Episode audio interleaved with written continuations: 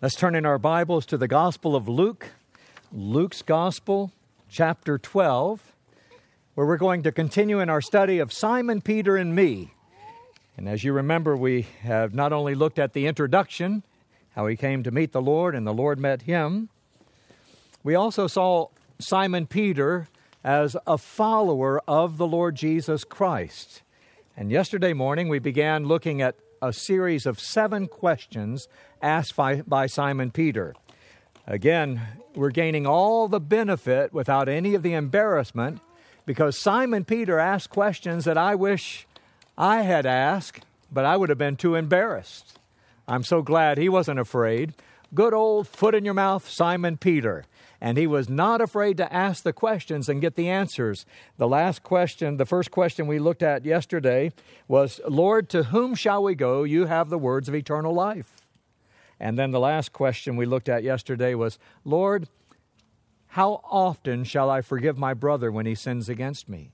Well, this morning we're going to look at questions number three and four. The third question is this Lord, do you speak this parable to us only or to all people? Look, if you will, now in Luke chapter 12, verse 35. We'll read the parable first, and then we'll read his question again. Luke chapter 12, verse 35 says, Let your waist be girded and your lamps burning, and you yourselves be like men who wait for their master, when he will return from the wedding, that when he comes and knocks, they may open to him immediately. Verse 37 Blessed are those servants whom the master, when he comes, will find watching. Assuredly, I say to you that he will gird himself and have them sit down to eat, and will come and serve them. And if he should come in the second watch, or come in the third watch, and find them so, blessed are those servants. Verse 39 but know this that if the master of the house had known what hour the thief would come, he would have watched and not allowed his house to be broken into. Therefore, you also be ready, for the Son of Man is coming at an hour you do not expect. Verse 41 is the question Simon Peter asked. he said in verse 41, Lord, do you speak this parable only to us or to all people? And we'll trust that the Lord will not only help us to understand this passage of Scripture, but will answer that question for all of us. Let's pray. Our Father, how thankful we are that Simon Peter asked the questions that we need to know the answers to. And as we look at these questions today, Lord, we pray that you would not only solve all our problems, but answer all our questions Give us insight and understanding by your Spirit's illuminating power and help. We pray in the name of our Lord Jesus Christ. Amen. Well, the first parable starts out with, Let your waist be girded. I'd like to make a good suggestion for all of us here. I think that we should all join Weight Watchers. Now, I don't mean Weight Watchers, the diet plan. I mean Weight Watchers, those who are waiting and watching for the Lord to come. Because that's what these two parables are about. In fact, the very first of the parables speaks of the readiness of waiting and then the blessedness of watching. Look at the readiness of waiting. It's the idea of, of serving with an attitude of expectancy, for the Lord has promised he would come again. And the the setting for the first parable is really in a wedding setting of the bridegroom who is coming. It, I'm picking up right where Keith left off because he mentioned the Lord's coming. And here we are looking at a parable all about his coming, but it's looking at our lives as to whether or not we're ready, waiting, and watching. And so, the very first part, the readiness of waiting, he gives us three areas to look at our lives to say that we're ready, we're waiting for the Lord to come. And the first one is let your waist be girded. That's a terrible thing to talk about after all the good food we're enjoying these days at Yosemite. But it is the idea of discipline. And it gets harder and harder, doesn't it, to discipline our lives to say, now I don't want to be I don't want to be sloppy in my lifestyle, spiritually speaking, the same way that we're called to discipline ourselves in our physical lives. And so he, he uses that expression, let your waist be girded. In other words, uh, pull the tightness together so that we have lives that are not loose and hanging, but rather girded up in our loins, ready, waiting for the Lord to come. Secondly, he says, let your lamps be burning. so one area is dealing with discipline. The lamps be burning is dealing with the testimony. Let your light so shine before men that they may see your good works and glorify your Father who is in heaven. And so our lamps are to be burning brightly till the Lord Jesus comes. But there, then there's a third area not only your waist girded, your lamps burning, but look at verse 36. And you yourselves be like men who wait for their master. I'm going to call this, let your hearts be yearning. Yearning for him to come. Are we, do we have a longing for the Lord to come? Now, it's been a privilege to serve the Lord on the foreign mission field in Africa, where life is really tough. And in the 10 years we served there, the one thing I noticed about the hearts of the African people is they had a yearning for the Lord's coming. I mean, they cannot wait till he comes again. If you were to say to an audience in Africa, the Lord is coming again, you'd hear a thunderous response Amen. Even so, come Lord Jesus. When you speak on the Lord's coming in this part of the world, the general response is, You think? You think it's close? Could it be soon? And we approach it in a completely different way. We're comfortable here in this world, aren't we? And so the God, the God who has promised his Son is coming calls us to have a readiness, a waiting for the Lord to come. The discipline of our lives, the outshining of our testimony, our hearts should be yearning, and if they're not, ask the Lord to give you that desire that we would have a tiptoe expectancy that in any moment he who is coming will indeed come and will not tarry. I thought there'd be more than that. the Lord is coming, and we're waiting for him. And not only the readiness of waiting, but you'll notice it says that they'll be waiting for him that when he comes and knocks, look at it they may open to him immediately without any hesitation whatsoever. Now, that's the readiness of waiting. But look in verse 37. There's the blessedness of watching. And that blessedness of watching tells us something about it. In verse 37, blessed are those servants whom the master, when he comes, will find watching, and look what he does for them. I tell you, this is an amazing parable as it pictures the Lord Jesus showing how much favor he will find to those who are watching and waiting for him to come. We don't want to be ashamed at his coming. We want to be ready and welcoming to open wide to him, to be glad to go to meet the Lord in the air. Like one southern preacher said, When the Lord calls me, when he comes again, he won't have to call me twice. I'm ready to go. And so look what he will do. Assuredly, this is in the middle of verse 37 Assuredly, I say to you that he will gird himself. You mean the master is going to gird himself? That's exactly what he says in this parable. And have them sit down. Those servants who are waiting for him, he's going to seat them and he's going to serve them out of gratefulness that every man will receive praise from God, is what Paul says concerning the judgment seat of Christ. That he's going to give the happy blessing for all those servants who are waiting and watching for him to come. So, if we want to wait and watch for him to come, when's he going to come? Well, that's the third thing he tells us about the time of his coming. And this is really what the teaching is. If you'll notice in verse 38, and if he should come in the second watch or in the third watch and find them so, blessed are those servants. In other words, we don't know when he's coming.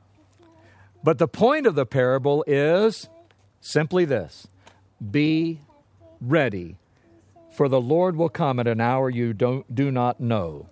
It may be at morn, when the day is awaking, when sunlight through darkness and shadow is breaking, that Jesus will come in the fullness of glory to receive from the world his own.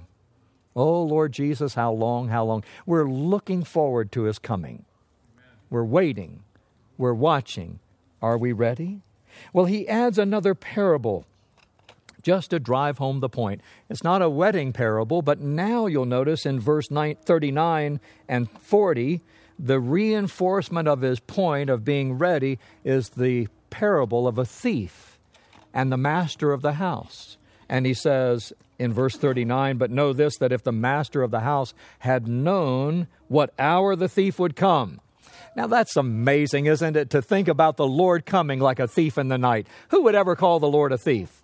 I tell you what, when he comes like a thief in the night, he's going to make up his jewels, Malachi tells us, and he's going to carry us off safely back into the Father's house will meet the Lord in the air, and there he's going to make off with his jewels, just like a thief in the night. Now, if the master knew at what hour he was coming, he would have been ready, it tells us. And then he gives the point of the parable, the warning in verse 40 Therefore, you also be ready, for the Son of Man is coming at an hour you do not expect. It's all about the Lord's coming. And Simon Peter asked a question.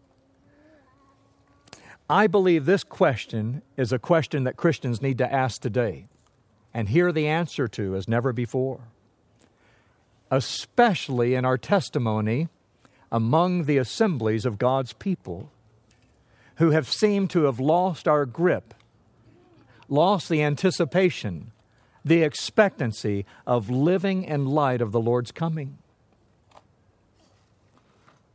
Even among the assemblies there have been places I've spoken before, and they've said, you know, we'd rather you not speak on the Lord's coming. There's a little confusion here. I said, well, why not clear it up? you know, we can only believe what the Bible says. I know there can be some confusion. I remember when I first trusted the Lord as my Savior, I wanted to know all about the Lord's coming, and somebody gave me a big book by Dwight Pentecost. Now, it's a very good teaching source and resource. But by the time I got done, I wasn't sure if I was pre, mid, post, or what. I met somebody who told me they were pan millennial, and I said, I don't remember that in my list. They said, it's all going to pan out in the end.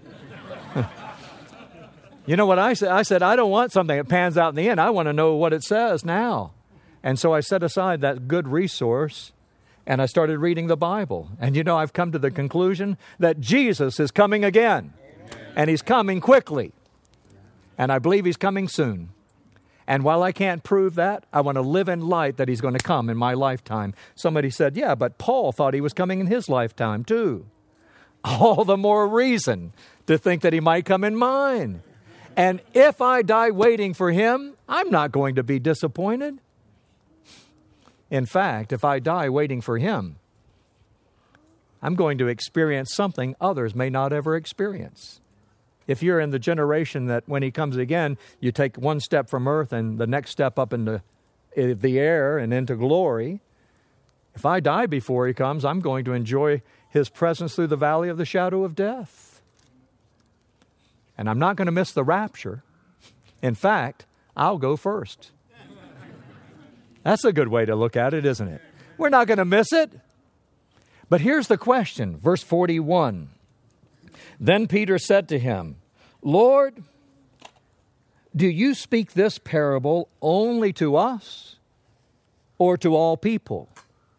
That's really the question, isn't it? Is this just a secret message that's only for believers? Or is it for everyone? That's a pretty good question, wouldn't you say?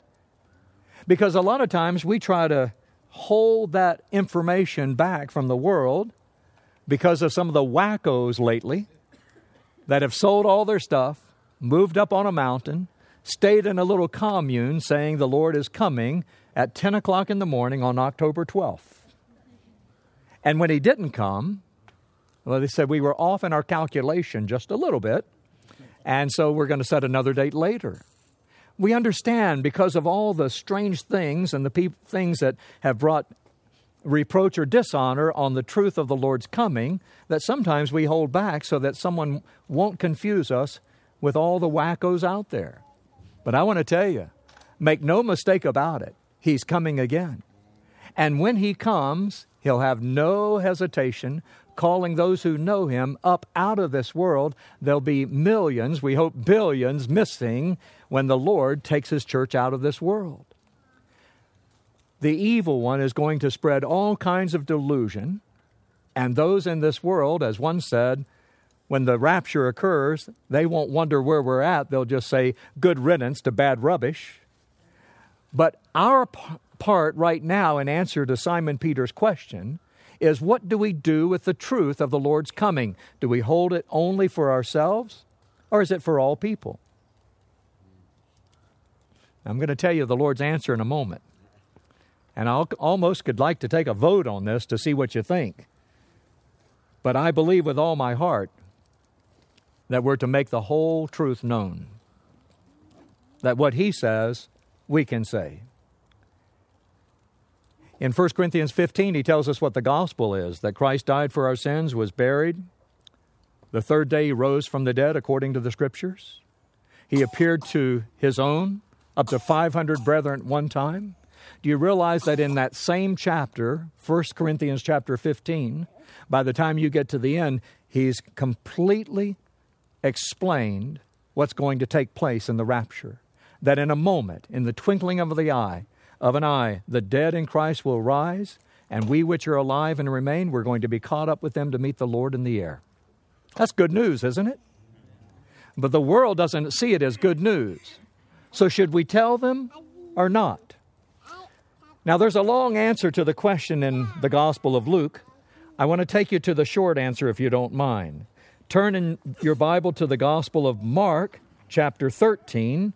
And in Mark chapter 13, it's the same question, the same parables, and the same answer, but it's in a short, concise form. And it's Mark chapter 13, verse 37. And here's his answer Mark 13, 37, and what I say to you, I say to all, watch. Well, that's a pretty easy answer, isn't it? So when you talk with someone, don't be afraid to tell them that the Lord is coming. The world is on the very threshold of utter chaos and destruction. And if we don't warn them of his coming, they won't be ready when he comes again. There's only one escape out of the destruction of this world, and that escape has been provided for us. It's the person of the Lord Jesus Christ who died for our sins. Only by trusting him can they escape the coming judgment. And there's only that one way of escape.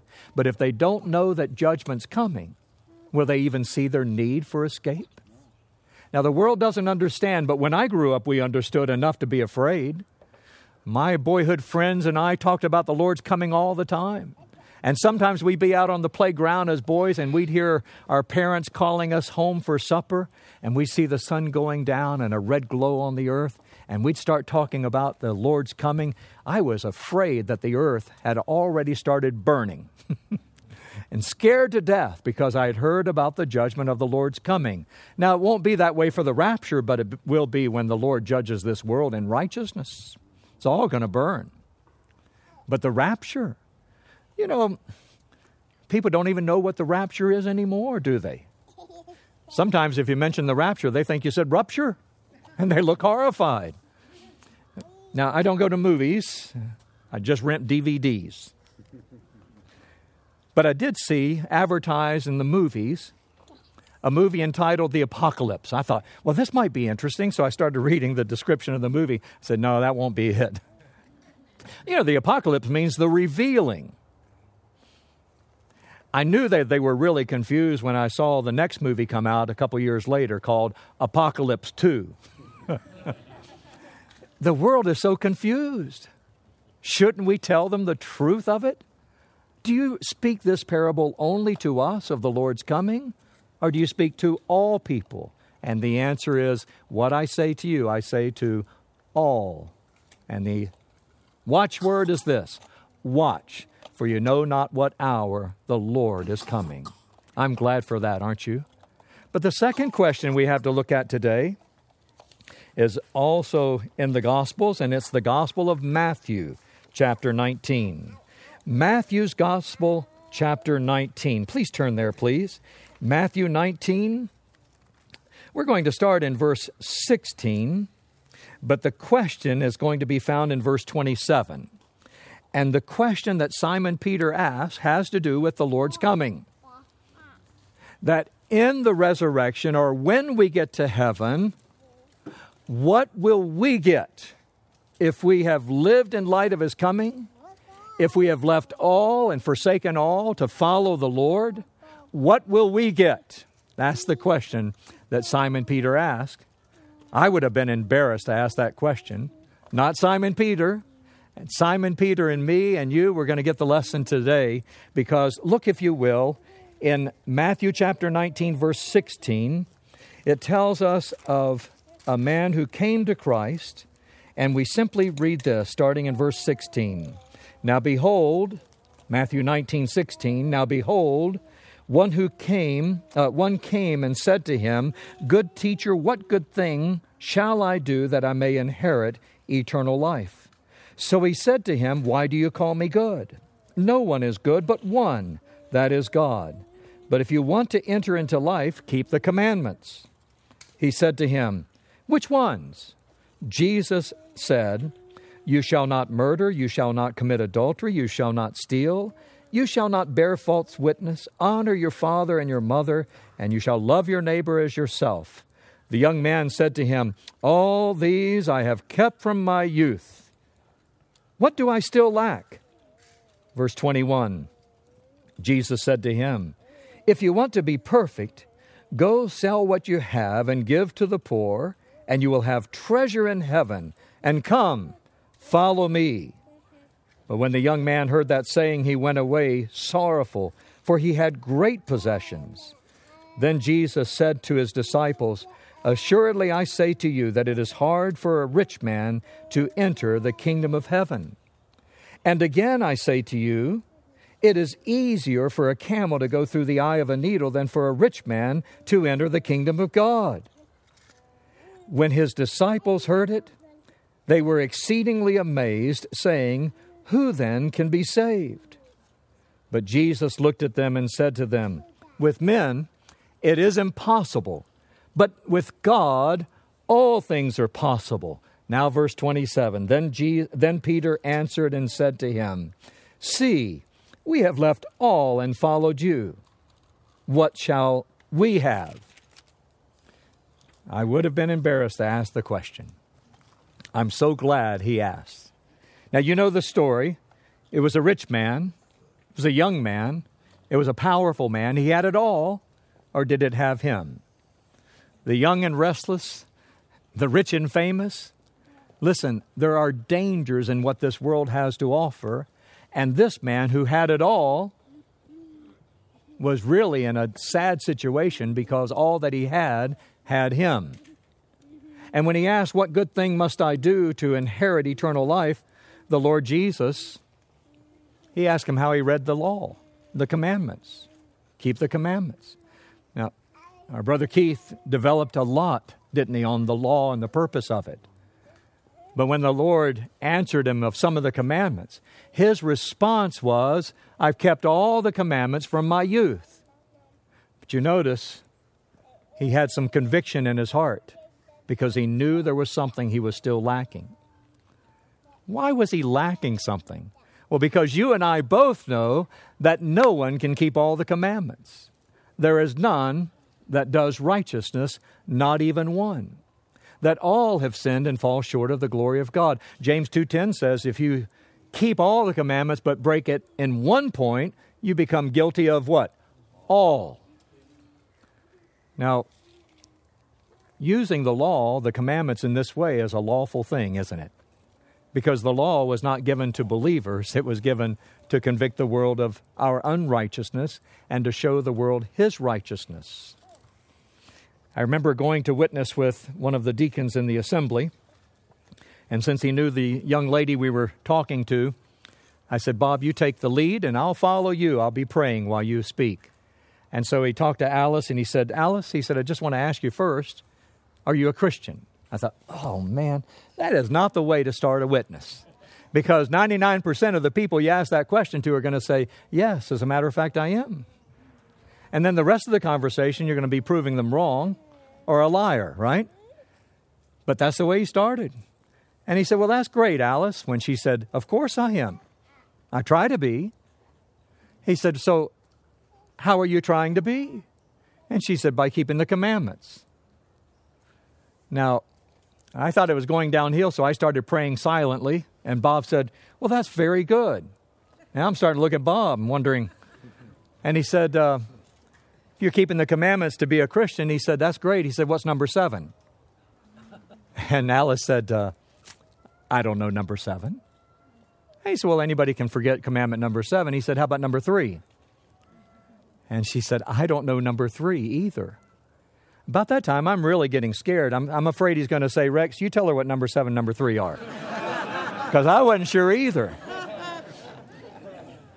And you know, he masterfully took her through the commandments and showed her she wasn't a Christian.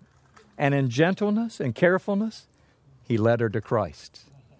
And we rejoiced. And then afterwards, I said, Bob, you had me sweating. I was afraid you were going to ask me what number seven, number three were. He said, Oh, you don't know? I said, No, I don't. He said, I'm bringing my grandchildren over tonight after the Bible study. They'll show you. I said, Really? He said, They'll give it to you head to toe, Ten Commandments. I've never forgot it.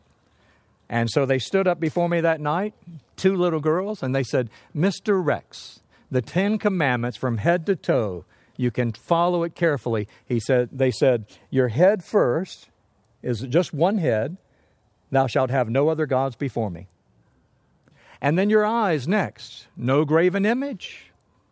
And then your mouth next, thou shalt not take the name of the Lord your God in vain. And then your chin, you know how you rest your chin when you're tired? I see a couple people doing it here. Remember the Sabbath to keep it holy. In it, you're going to rest. And then your two shoulders honor your father and your mother. And then your throat thou shalt not kill. Hmm? And then to your heart, thou shalt not commit adultery. And this is all in perfect order, head to toe, because it's from the heart that adultery proceeds, isn't it? And then from there to your hands, thou shalt not steal. And then to your legs, thou shalt not bear, like they bear up your body, false witness. And then your feet, thou shalt not covet, they said. I said, now wait a minute. I got it head to toe all the way down to your feet, but how does feet have anything to do with coveting? They said, Mr. Rex, don't you know that the Bible says thou shalt not covet your neighbor's house, your neighbor's wife, nor anything your neighbor has? You've got to use your feet to go to your neighbor's house. and head to toe all the way down the Ten Commandments. Listen, you can name them all in order. If you break one, you've broken them all. And the man went away sorrowful. And the Lord said, Children to the disciples, because he takes this illustration and tells the disciples that it's hard, and he uses an impossible illustration for a rich man to get into the kingdom of God. And it says that the disciples, first of all, were astonished. And then it says they were astonished beyond measure. And they said, Who then can be saved? Because they thought anybody rich had the blessing of God on their life and they were a shoe in for heaven. Not so. The Bible says it's impossible with man. What is the point? Well, the point is made very clear, and I want to give you that point so there's no uh, doubt whatsoever about it. But look, if you will, in verse 23, because the Lord said, How hard it is, assuredly I say to you that it is hard for a rich man to enter the kingdom of heaven. Again, it's easier for a camel to go through the eye of a needle. What is the key? Well, the whole matter comes down to trust In the Gospel of Mark, chapter 10, verse 24, this is what it says How hard it is for those who trust in riches to enter the kingdom of God. It's a matter of what we're trusting. No matter how much you have, do not trust in riches. No matter how much you do, you cannot trust in what you do nor what you have. It's only by God's grace.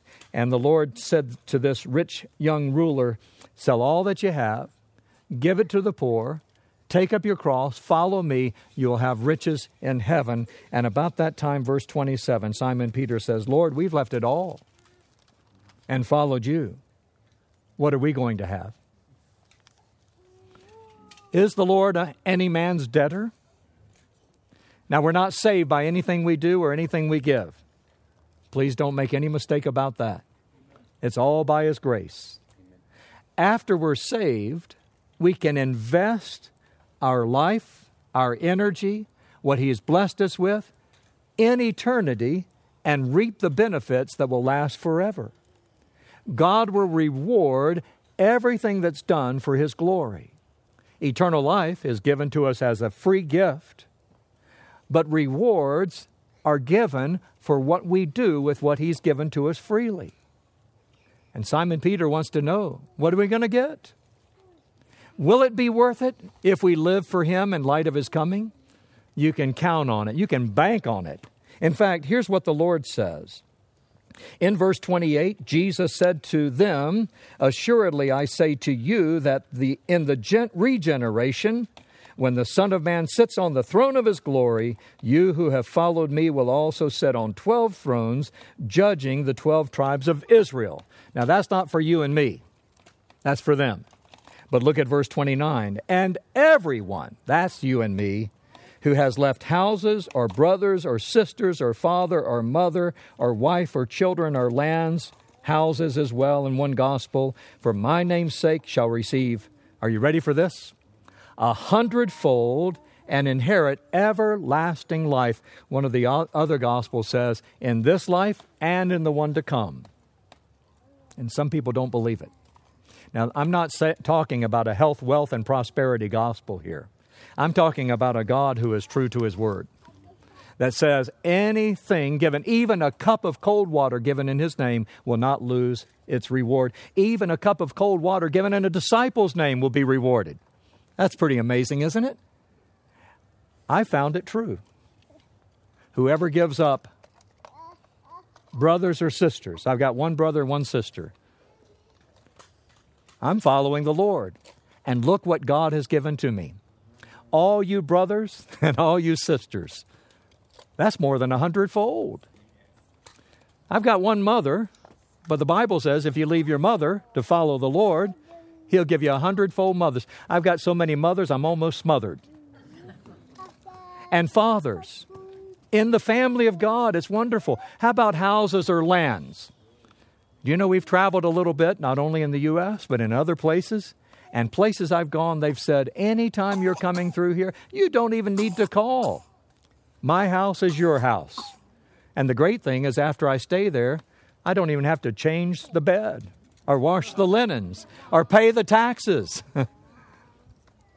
Do you know I found there's something better than having a boat? Having a beloved brother who has a boat. Huh? That's not bad, is it? And there are places we go that Everything is shared openly and freely. We were told coming to the conference, don't bring any food to the conference. well, I talk about a hundredfold. Hmm? I think this Yosemite air makes your clothes shrink a little bit. I got to go back to girding the waist where I started now. You get the idea, don't you? God is going to reward richly anyone who follows him. Don't be like the rich young ruler who wanted to hold on to it all. He was living for here and now instead of there and then. He's coming back again. What we keep, we lose forever. What we lose, we keep forever. You can't take it with you, they say, but you can send it on ahead. And it will be worth it all when we see Jesus. Life's trials will seem so small when we see Him. One look on His dear face all sorrows will erase. So let us run the race till we see Christ. He's coming again. Lord, do you speak this parable only to us or to all people?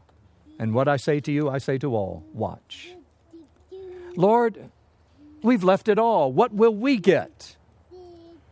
He'll make it up to you a hundredfold, and you can count on His word and His faithfulness. Let's close with a word of prayer. Father, once again, we thank and praise you for your wonderful word. We pray that you would help us to understand it, help us to act upon it, and not just be hearers of your word, but to be doers of your word, we pray. In the name of our Lord Jesus Christ. Amen.